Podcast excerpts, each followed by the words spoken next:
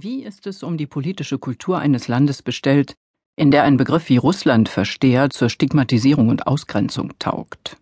Muss man nicht erst einmal etwas verstehen, bevor man es beurteilen kann? Verstehen heißt doch nicht automatisch für gut befinden.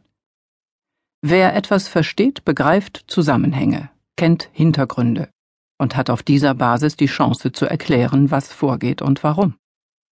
Es ist schon eine merkwürdige Sache mit dem Russlandbild in Deutschland und im Westen allgemein. Ich rede jetzt nicht von den historischen Zeiten des Kalten Krieges, der klassischen Ost-West-Konfrontation, die wir eigentlich nach Gorbatschows Perestroika-Politik überwunden zu haben glaubten. Ich rede auch nicht von der kurzen, euphorischen Phase Ende der 80er Jahre im Vorfeld der deutschen Vereinigung, die mit dem Begriff Gorbimanie kurz und treffend beschrieben werden kann. Ich rede von den letzten 20, 25 Jahren, die eigentlich der Normalisierung der Beziehungen dienen sollten, zum gegenseitigen Vorteil in einer globalisierten Welt. Wer sich ein Bild machen will, braucht Informationen. Und da kommen die Medien ins Spiel. Der Vorteil einer freien Presse besteht darin, dass sie sich ohne Rücksicht auf Regierungen, wirtschaftliche oder sonstige Interessen äußern kann, und darin, dass niemand Angst haben muss, etwas zu drucken oder zu senden, was dem allgemeinen Trend zuwiderläuft. Es reicht aber nicht, Pressefreiheit nur theoretisch zu fordern. Es ist harte, tägliche Arbeit. Dazu gehören der selbstkritische Blick, die Skepsis vor allzu platten Wahrheiten, die nur noch gut oder böse Platz bieten, und das Bemühen um Differenzierung und zwar ohne Rücksicht darauf, in welchem Teil der Welt sich etwas abspielt. Ob irgendwo politische Freunde oder Gegner sitzen, das ist keine journalistische Kategorie. Und dass sich Journalisten von ihrer eigenen Sympathie und Antipathie so gut wie eben möglich trennen müssen, gehört zum kleinen Einmaleins der Berufsethik. Pressefreiheit bedeutet in jeder Beziehung Unabhängigkeit von staatlichem und sonstigem Einfluss sowieso, aber auch von so etwas wie Mainstream. Es muss Journalisten zu denken geben, wenn die Kluft zwischen öffentlicher und veröffentlichter Meinung immer größer wird. Wie kommt es zu diesen Parallelwelten? Ich gebe zu, es beunruhigt mich, wenn bildungsferne Schichten das Prinzip des mündigen Bürgers in einer Demokratie ad absurdum führen. Aber es schockiert mich zutiefst wenn Berufskollegen ohne mit der Wimper zu zucken die Urteilsfähigkeit der Gesellschaft insgesamt in Frage stellen. Wenn sie sich weigern, Proteste und Beschwerden von Lesern, Zuhörern und Zuschauern ernst zu nehmen, die sich in nie gekannter Zahl zu Wort melden, weil ihnen einseitige Berichterstattung auffällt und sie sich Sorgen machen angesichts einer verbalen Aufrüstung mit Blick auf Russland. Veröffentlichte Meinung mit Unfehlbarkeitsanspruch, Selbstkritik, Fehlanzeige? Ursachenforschung zu mühsam und unbequem?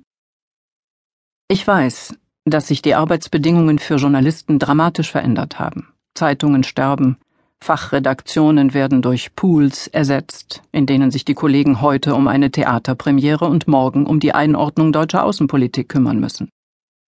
Das funktioniert nur, wenn man sich an Leitmedien orientiert.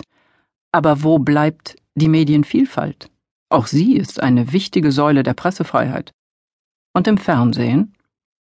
Wenn es technisch möglich ist, sofort auf Sendung zu gehen, dann haben es Einwände schwer, die darauf abzielen, zusätzliche Recherchen vorzunehmen, die über den Augenschein am Ort des Geschehens hinausgehen.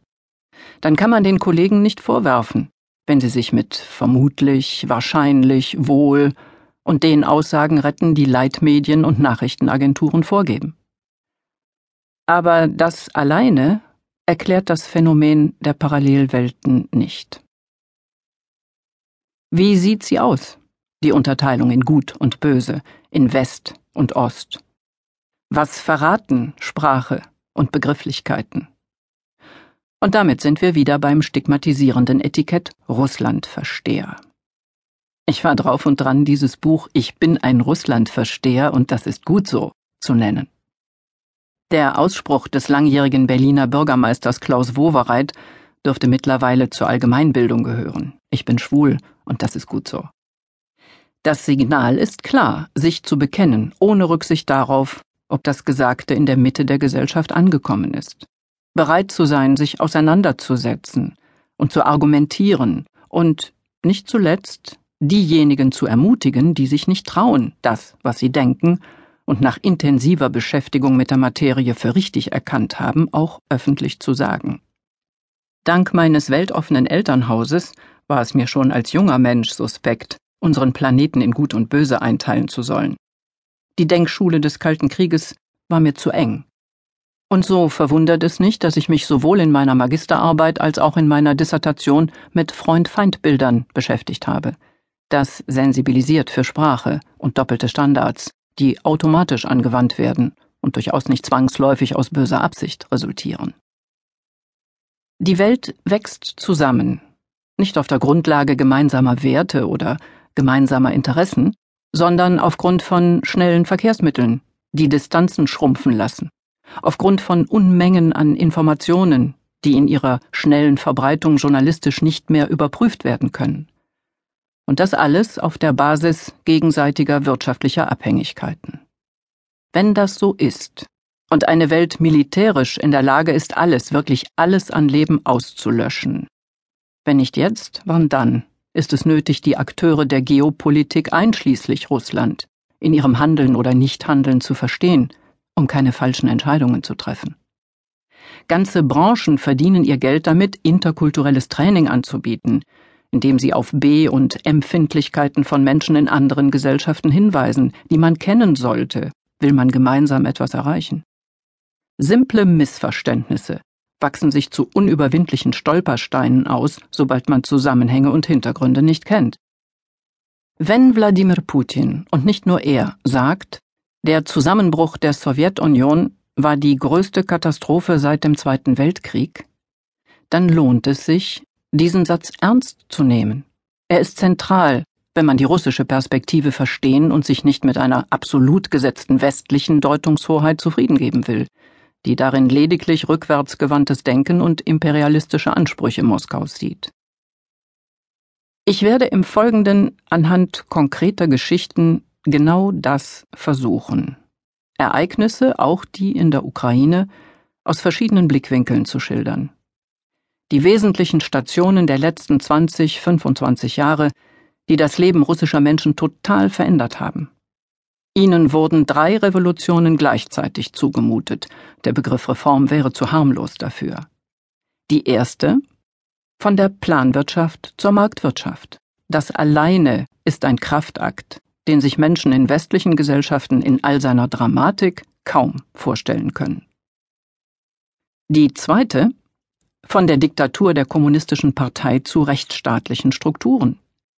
Eine solche Prozedur gelingt nicht auf Knopfdruck schon gar in einem Land, das sich über elf Zeitzonen erstreckt und das von der Zarenherrschaft nahezu übergangslos unter die Knute einer despotischen Partei geraten ist. Die dritte von der Sowjetunion zum Nationalstaat. Wenn sich plötzlich circa 25 Millionen Russen außerhalb der eigenen Landesgrenzen befinden und sich in neuen souveränen Staaten behaupten müssen, in denen weite Teile der Gesellschaft nur darauf gewartet haben, es den Russen endlich heimzuzahlen, dann lässt sich das nicht einfach beiseite wischen. Auch die dadurch entstehenden Probleme müssen ernst genommen werden, wenn man sie lösen will, sonst wachsen und brodeln sie weiter. In diesen Zeiten hätte Russland eine verständnisvolle Begleitung des Westens gebraucht. Stattdessen begann eine westliche Drängelei, Kredite und Hilfen wurden an Bedingungen geknüpft, die zwar westlichen Lehrbüchern entsprachen, aber nicht russischer Realität. Russland wurde weniger als Partner denn als Konkursmasse behandelt. In die dringend erforderliche neue Sicherheitsarchitektur für ein geopolitisch radikal verändertes Europa wurde Russland nicht eingebunden. Stattdessen erweiterte sich die NATO Schritt für Schritt nach Osten. Als Wladimir Putin russischer Präsident wurde, sandte er in Serie Signale Richtung Westen, was zu der Zeit in Russland innenpolitisch durchaus nicht unumstritten war. Dafür hat Putin kämpfen müssen. Statt diese Chance zu ergreifen, wurde die mediale und politische Diskussion im Westen von der KGB-Vergangenheit des neuen Präsidenten dominiert.